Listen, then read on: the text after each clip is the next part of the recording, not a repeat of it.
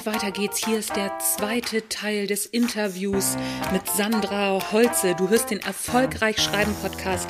Mein Name ist Anja Niekerken und gleich geht's weiter.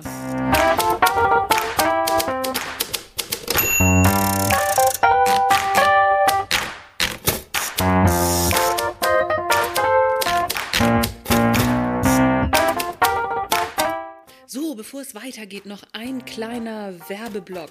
Ich habe für dich zusammengestellt einen Online-Kurs, einen Online-Workshop, drei Schritte zum Sachbuch. Der ist kostenfrei und den verlinke ich dir in den Show Notes. Das Ganze dauert eine knappe Stunde, dann bist du auch schon durch. Schau mal rein. Vielleicht sind das schon deine ersten Schritte zu deinem ersten Sachbuch. Würde mich freuen und ich freue mich auch auf ein Feedback dazu von dir. So, jetzt geht's aber weiter mit der Folge beziehungsweise mit dem Interview mit Sandra Holze und Online-Marketing als Schwerpunkt. Wenn du noch kein Online-Marketing machst, dann wird es aber Zeit. Also mit anderen Worten, es geht im Grunde darum, über Social Media und auch über, über Content die Leute auch tatsächlich in, in deine eigene Liste zu bringen, sozusagen in dein Haus einzuladen. Ich fand das mal, das war mal so ein, so ein Bild, das fand, fand ich ganz gut, ähm, dass man sich sonst überall in, in fremden Häusern bewegt und man möchte aber ja, dass die Leute in, in, also na, zu, zu, ja. mir, zu, zu mir praktisch kommen. Ja. Aber was eigentlich der effektivste, effektivste Weg ist, wenn man am Anfang startet, ist tatsächlich in die anderen Häuser zu gehen. Aber jetzt eher ja. so, dass, ähm, dass man sich vor, vorschlägt als Interviewgast für Podcasts oder Gastartikel mhm. schreibt für andere Blogs. Also dass ich praktisch dahin gehe, wo mein Publikum schon unterwegs ist, mhm. ähm, weil das einfach mir schnell Reichweite bringt. Ja. Und ich finde, dass immer noch relativ wenig Menschen auch machen. Also, mhm. was ich nicht verstehe, da ist wahrscheinlich so eine Angst dabei, ich kann doch jetzt nicht einfach nachfragen, ob ich für die mal einen Gastartikel schreiben kann. Doch, ja. würde ich unbedingt machen, weil äh, ich weiß, dass die Menschen, die bei mir Gastartikel schreiben oder in meinen Podcast kommen, mir hinterher immer berichten, dass sie sprunghaft mehr Anmeldungen haben für den Newsletter ja. oder mehr Leser haben oder mehr Abonnenten. Also das funktioniert definitiv. Ja, naja, es ist ja auch so, also ich kenne es halt aus der PR auch so, letztendlich, wenn man sich anguckt, Journalisten oder auch gerade Online-Redakteurinnen und Redakteure, die müssen jeden Tag Content liefern. Und wenn dann jemand kommt und sagt, du, ich könnte dir da was schreiben, wie sieht's aus? Ganz viele sagen, oh ja, juhu, Gott sei Dank. Mhm. Muss ich einen Artikel weniger schreiben? Also Online-Redaktionen, auch die großen, sind wahnsinnig dankbar dafür. Man muss, muss sie halt nur fragen und sagen, so, ich, ich hätte da was, interessiert euch das? Mhm. Klar. Und bei Podcasts funktioniert es wahrscheinlich, oder ja, oder bei, bei Blogartikeln funktioniert es ganz genauso. Ja. Hast du, hast du das am Anfang auch so gemacht? Oder? Genau, also es ist eher so, dass ich das jetzt nicht mehr mache. Ähm, jetzt wirst du angefragt wahrscheinlich? Ja, weil jetzt, also ich könnte das wahrscheinlich mehr machen, aber das Problem ist einfach, gebe ich ganz ehrlich zu, dass ich so wenig deutsche Podcasts höre, dass es schwer ist, ähm. Mir welche rauszusuchen, wo ich mich vorschlage, ganz ehrlich. Und deshalb mache ich es lieber andersrum. Ich habe meinen eigenen Podcast und lade dann die Leute zu mir ein. Ähm, aber ich habe das am Anfang definitiv gemacht. Also Podcast war damals noch kein Thema. Wir reden hier von 2011. Mhm. Oh, das ist sehr lange, lange ja. Her. Genau. Ähm, aber Gastartikel für andere deutsche Blogs schreiben, das habe ich in den ersten zwei Jahren ähm, häufig getan. Und mhm. das hat mir auch wirklich geholfen. Plus, mhm. man kann sich damit ja dann auch so eine, ich nenne sie die Angeberzeile aufbauen, bekannt aus.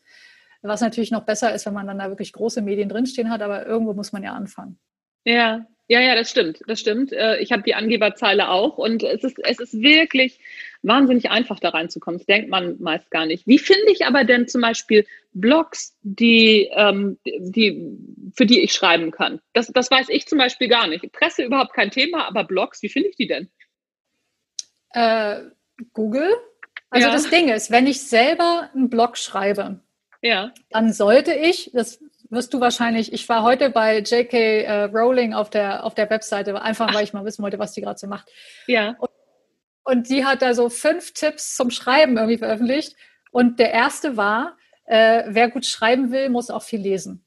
Ja. Und so ist es doch beim Bloggen auch. Wenn ich einen tollen Blog anfangen will, dann sollte ich anderer Leute Blogs lesen, um überhaupt erstmal zu verstehen, was gibt es dann da so für Artikelformate, was kann ich da so machen, was gefällt mir, was gefällt mir nicht. Äh, mhm. Äh, und dann will ich ja auch woanders hin verlinken. Also ich meine, es das heißt ja Internet. Das heißt, wenn mhm. ich einen Blogartikel schreibe zu irgendeinem Thema, macht es ja. ja. Sinn, auch mal woanders hin zu verlinken und zu sagen, XY hat dazu übrigens eine ganz tolle Anleitung hier geschrieben. Oder hier ist die Quelle zu dieser Behauptung, ne, und dann verlinkt man zu einer mhm. Studie oder was auch immer. Ähm, das sollte ein guter Blogartikel ja auch eigentlich machen. Und so fange ich halt an, auch meine Welt kennenzulernen. Und ich finde es auch deshalb wichtig, weil wenn man, man kann auch andere Blogger einfach mal anschreiben und sagen so, hey, ich habe zu diesem Thema was geschrieben, vielleicht finden das deine Leser toll. Also so mit diesem Hintergedanken, magst du es mal auf Facebook teilen? Und so lernt man sich auch kennen und kann sich ja auch helfen. Also so lernt man ja auch andere Menschen in seiner Nische kennen. Aber jetzt konkret noch ein Tool. Ich habe ähm, ganz lange, oh Gott, es fällt mir gerade der Name nicht ein, das kann ja nicht sein. Ich denke kurz drüber nach. Ja. Es gibt ein, wie heißt denn das? Ich habe es halt wirklich so lange schon nicht benutzt, gebe ich ehrlich zu, weil ich äh, viele Blogs einfach im Kopf habe in meiner Branche ja. und gar nicht mehr. Wie heißt das Tool? Fällt mir gleich noch ein. Darf ich jetzt nicht ja. aktiv drüber nachdenken? Alles da gut. Kann man, ja, genau. kann man einfach nach Blogs auch suchen. Und der andere Tipp, den ich geben kann, ist eine Google-Recherche zu machen für die besten PR-Blogs, die besten, okay, was auch immer, mein Thema Blogs, weil ganz viele Blogger veröffentlichen diese Best-of-Listen und so kommt man dann auf Ideen für neue Blogs. Ach, das finde ich, das ist ein, das ist ein richtig guter Tipp, weil da, da bin ich zum Beispiel auch noch nicht drauf gekommen. Also ich äh, google ja auch alles und jeden und äh, gucke auch immer überall. Aber die besten äh, PR-Artikel und so, das äh, finde ich ist ein richtig guter Tipp, den man so mitnehmen kann. Das ist vielleicht auch was für, für Belletristik-Leute, ne? so zu, einmal zu sagen, die besten Belletristik-Blogs oder die besten Kurzgeschichten oder sonst irgendwas, ne? weil da kann man ja letztendlich auch sehr, sehr viel machen mit ein bisschen Fantasie. Das passt schon. Ach cool. Ähm, glaubst du, dass man Buchverkäufe mit Online-Marketing auch direkt skalieren kann? Ähm, ja, also wenn man hier auch wieder das amerikanische Vorbild nimmt, ich bin mir sicher, das wird in Deutschland auch schon gemacht. Zum ja. Beispiel ähm, eine ganz, also ich kann ja mit Online-Marketing praktisch mein Buch genauso anteasern, bewerben, äh, promoten wie auch jedes andere Produkt. Ja, das heißt, mhm. ich kann praktisch vorher diesen so einen Hype aufbauen und sagen, ähm, in, in x Tagen wird mein Buch, äh, kann man es kaufen und dann weiß ich, dass die Amis das gerne machen, was ich, so würde ich das machen, wenn ich so ein Sachbuch schreiben mhm. würde, ähm, da vielleicht einen Bonus mir zu überlegen, Mhm. Und dass Leute, die das Buch gekauft haben, die dann, die schicken dann ihren Bon, äh, scannen ihn ein oder so online oder per E-Mail. Mhm. Und also, dass ich den Beweis habe, ich habe das Buch gekauft. Und dann kriege ich irgendwie vielleicht gratis Zugang zu einem kleinen Mini-Videokurs, äh, wo ich vier Videos ah, okay. finde, die nochmal dieses Thema erklären. Oder vielleicht hat der Autor auch irgendwann schon mal einen Vortrag gehalten oder ein Seminar gegeben zu diesem Thema und mhm. das ist die mhm. Aufzeichnung davon. Also so ein Mehrwert noch zu liefern, der mhm. mich anspornt, dass ich das Buch in den ersten, was weiß ich, vier Wochen nach Veröffentlichung auch kaufe. Ja, ja. Ach guck mal, das, das finde ich ganz spannend, weil ich habe ähm, bei dem Buch von der Idee zum Sachbuch habe ich ins Buch einen Mehrwert gepackt, also ne, ein Beispiel Exposé von mir tatsächlich, was auch dann erfolgreich, was erfolgreich geworden ist, was man sich dann durch das Buch runterladen kann. Aber ich finde den, den Gedanken ganz spannend, in das, das in den ersten vier Wochen zu machen, weil dann ja die Verkäufe erstmal, dass, dass man so den, dass, dass man so die Welle so mitnimmt, die erste Welle und dann sagt, um, um die noch so ein Stück zu erhöhen und da nochmal einen zusätzlichen Bonus zu geben. Das finde ich einen sehr, sehr guten Tipp. Guck mal. Mhm. Habe ich auch wieder ja. was gelernt, hat sich doch gelohnt. Ja, es ist ja, zeitliche Befristung funktioniert bei allem gut im Marketing. Es ist einfach, es, es ist einfach so, ja.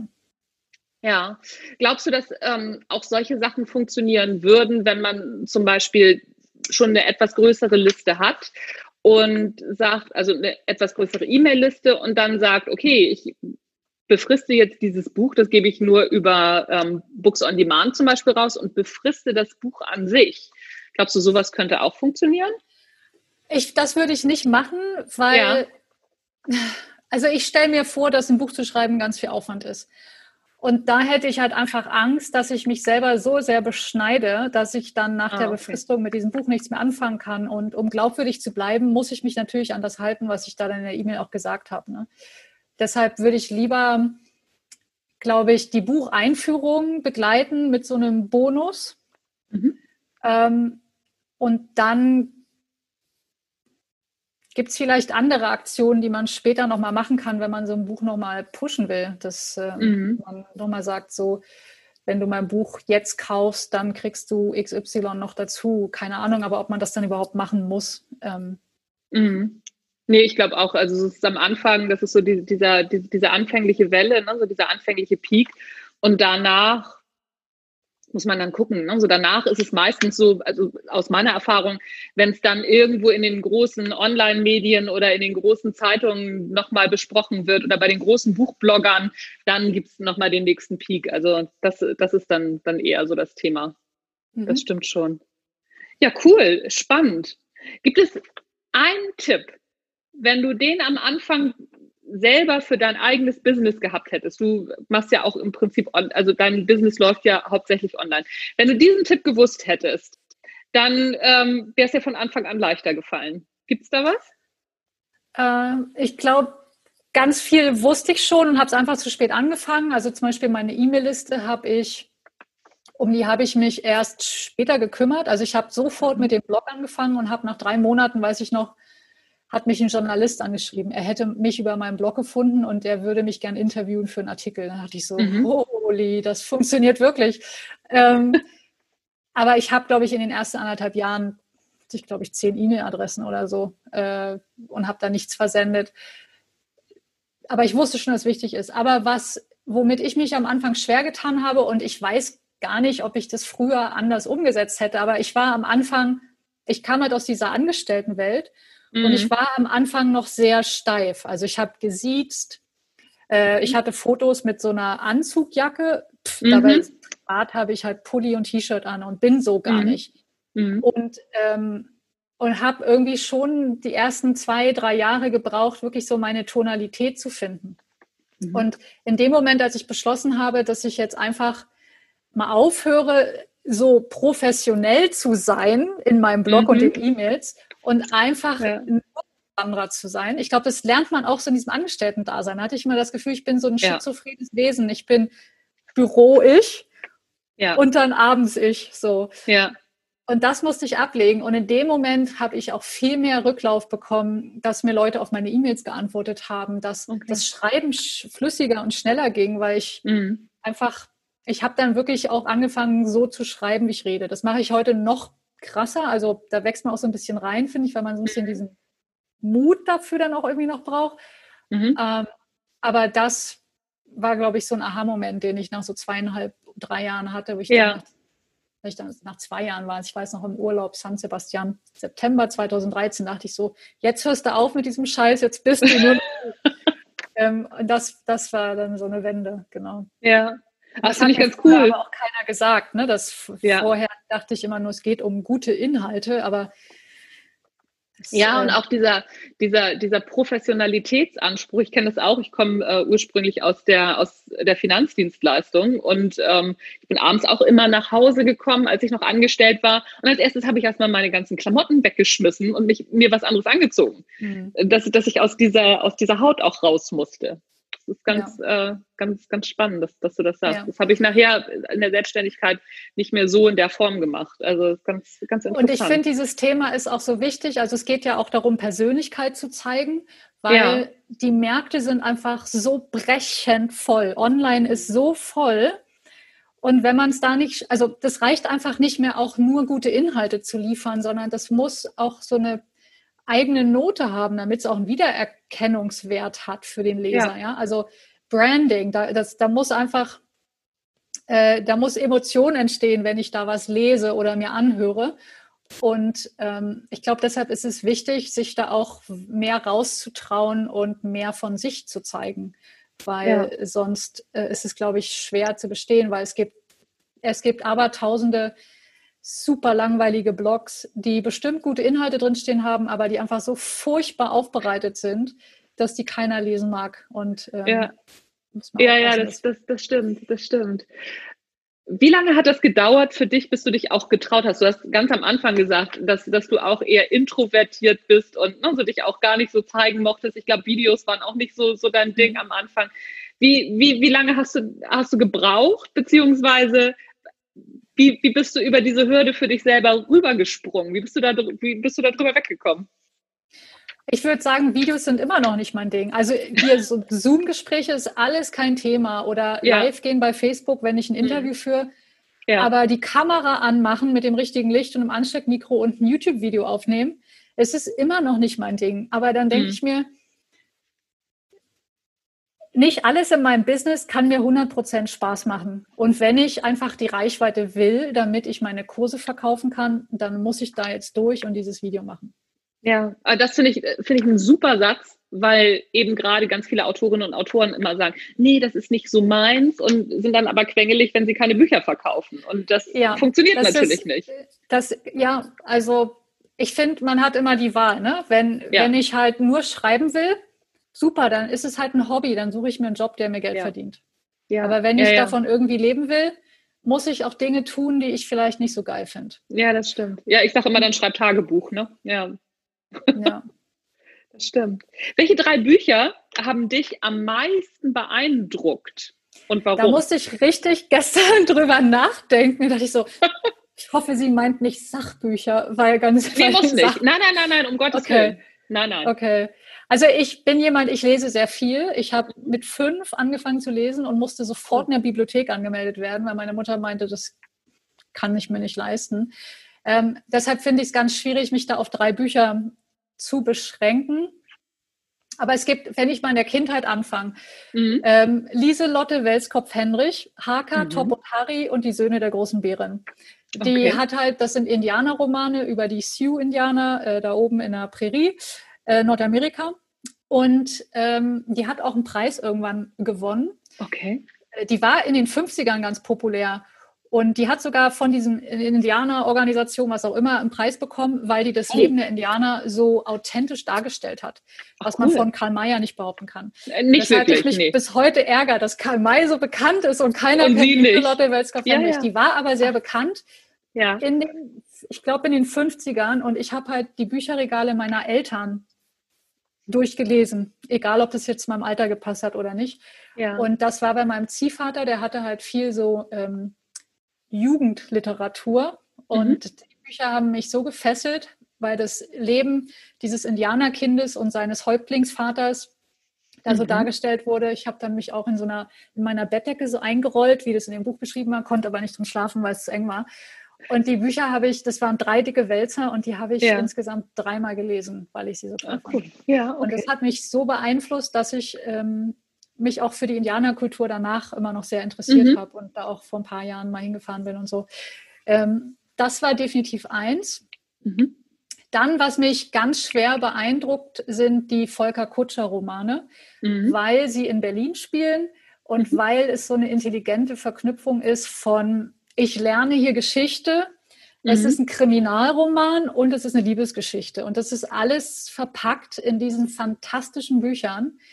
Und man lernt ganz viel über die Zeit, also so die späten 20er und dann vor allem, die, wie die Nazis immer stärker werden und ja. versteht auch so ein bisschen, wie konnte das eigentlich zustande kommen, mhm. dass auf einmal äh, Hitler so populär war. Und äh, das letzte Buch ist ja Olympia.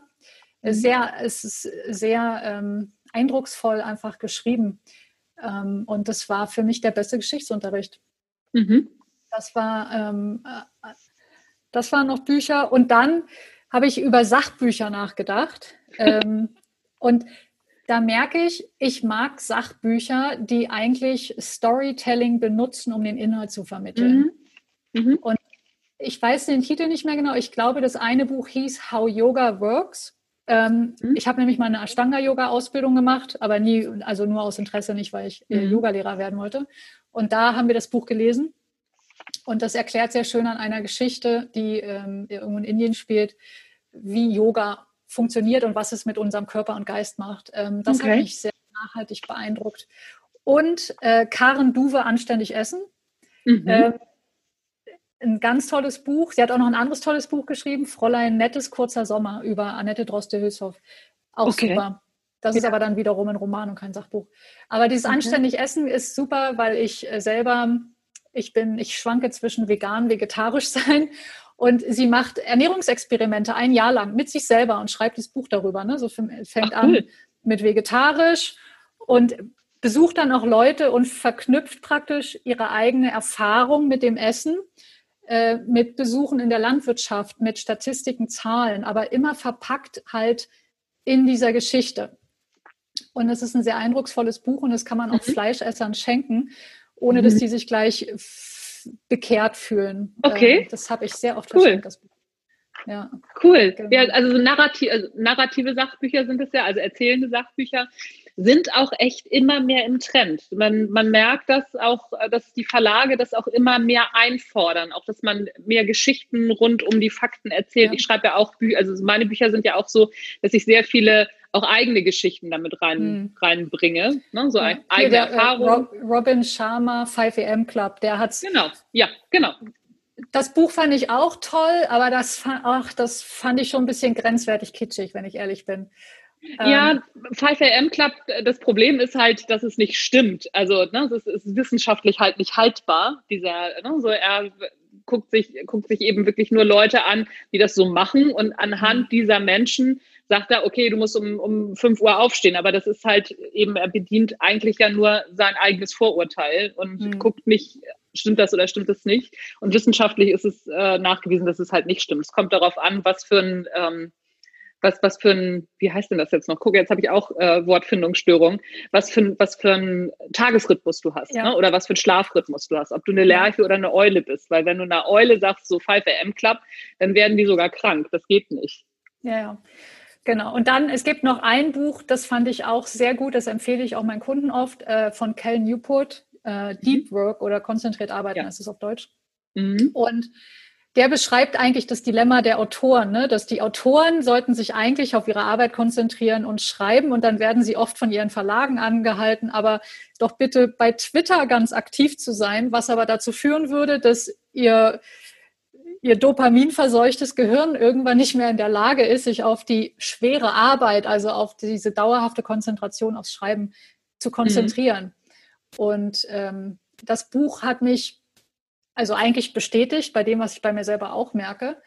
Und ähm, ich muss es jetzt auch noch mal lesen, weil ich einfach merke, dass gerade wenn man so viel zu tun hat, hast du ja vorhin gesagt, dass diese Marketingaktivitäten, man muss so viel machen, äh, man muss eigentlich sehr strukturiert und diszipliniert ja. sein, um an, in den richtigen Zeiten das Richtige zu tun. Das heißt, ich würde ja. nie mit Instagram und Facebook morgens anfangen, weil danach geht bei mir gar nichts mehr ähm, sondern ich muss mit dem Anstrengenden anfangen und dann kann ich später Sachen machen, die nicht so viel Konzentration erfordern.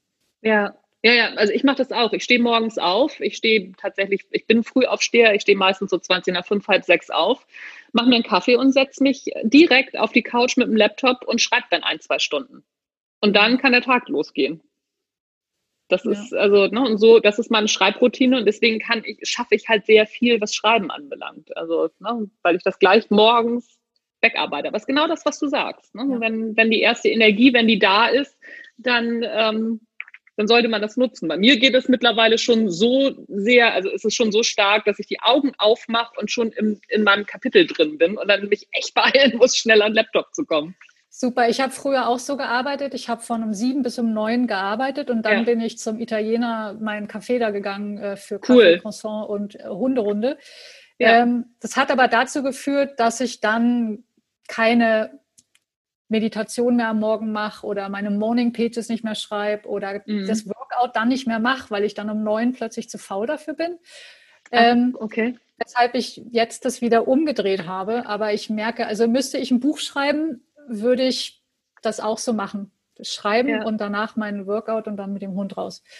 Ähm, das ist der beste Weg. Und äh, E-Mail äh, oder Slack oder Instagram und Facebook oder überhaupt das Internet, das würde ich alles nicht aufmachen frühmorgens.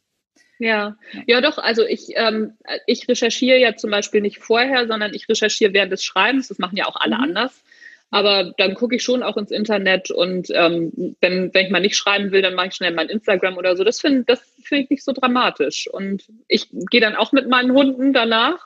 Aber meistens laufe ich dann gleich und habe das Workout dann auch gleich äh, mit weg sozusagen. Das äh, passt dann.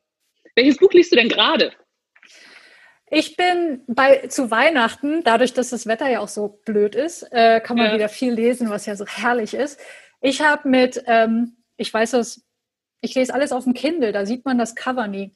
J.K. Mhm. Rowling aber, äh, schreibt doch unter einem Pseudonym, Gallbrat, glaube ich, heißt er, ja. äh, so Londoner Krimis und ich habe ja mal in London gelebt. Und das ist jetzt Teil 5, der heißt Cormoran Strike. Und ich glaube, die mhm. heißen Strike-Bücher oder so auf Deutsch. Mhm. Äh, und da bin ich jetzt gerade beim fünften Teil, weil die echt gut geschrieben sind. Ich, es ist halt, es geht ein bisschen in die Richtung von Volker Kutscher, was die Detailtreue in den Büchern angeht, was mir einfach sehr, ja. sehr gut gefällt. Ja. ja. aber es zeichnet die, also es zeichnet sie ja sowieso aus. Das ist ja auch bei, bei Harry Potter so, ne? Das Harry Potter habe ich nie gelesen, weil ich mit Fantasy-Zeug überhaupt nichts anfangen kann. bei mir muss alles ganz realistisch okay. sein irgendwie. Ja. Also ähm, ich mag aber auch Sachen, die so einen Geschichtshintergrund haben. Das haben ihre Bücher nicht, die spielen im Jetzt. Aber zum Beispiel Hans mhm. Faller da ähm, ja. habe ich im Sommer gelesen und zwar Ein Mann will nach oben und Kleiner Mann was nun. Zwei ganz ja. tolle Bücher. Auch dieses, ich mag auch Bücher, wo Leute wachsen und aus denen irgendwie ja. was wird, so also so Biografien, Anlehnungen irgendwie finde ich ganz schön. Ja. ja, ach spannend, ja ganz ganz cool. Das war's auch schon. Du, wir sind wir sind durch. Ich habe dir jetzt so äh, auf dem, weiß ich gar nicht, von hinten durch die kalte Küche die letzten Fragen untergejubelt. Im Prinzip sind wir durch. Sandra, ich danke dir für das Interview und ich glaube, da war wirklich ganz viel bei, wie Autorinnen und Autoren ihr ähm, Online-Marketing besser angehen können. Vielen Dank dafür. Sehr gern. Ja, das war's. Das war das Interview mit Sandra Holze. Du findest Sandra unter www.sandraholze.de. Du findest sie auch auf Instagram oder auf Facebook. Schau einfach mal rein und abonniere ihren Newsletter. Das lohnt sich wirklich, da dir ein bisschen was abzugucken, was Newsletter schreiben anbelangt. Und äh, ihr Blog ist auch wirklich empfehlenswert. So, das war's von mir. Guck auch bei mir vorbei. Mein Blog und mein Newsletter sind selbstverständlich auch super empfehlenswert. Oh Gott, fühle ich mich immer schlecht, wenn ich solche Sachen sage. Aber es ist halt so. Du kannst mein Newsletter abonnieren. Schau einfach bei mir unter www.anjaniekerken.de vorbei. Da findest du auch eine Möglichkeit, den Newsletter zu abonnieren. Und dann hörst du jede Woche von mir, verpasst keine Podcast-Folge, keinen Blogartikel und was sonst noch alles so am Start ist. That's it, folks and friends. Mein Name ist Anja Niekerken. Du hast den Erfolgreich Schreiben Podcast gehört. Tschüss, bis nächste Woche.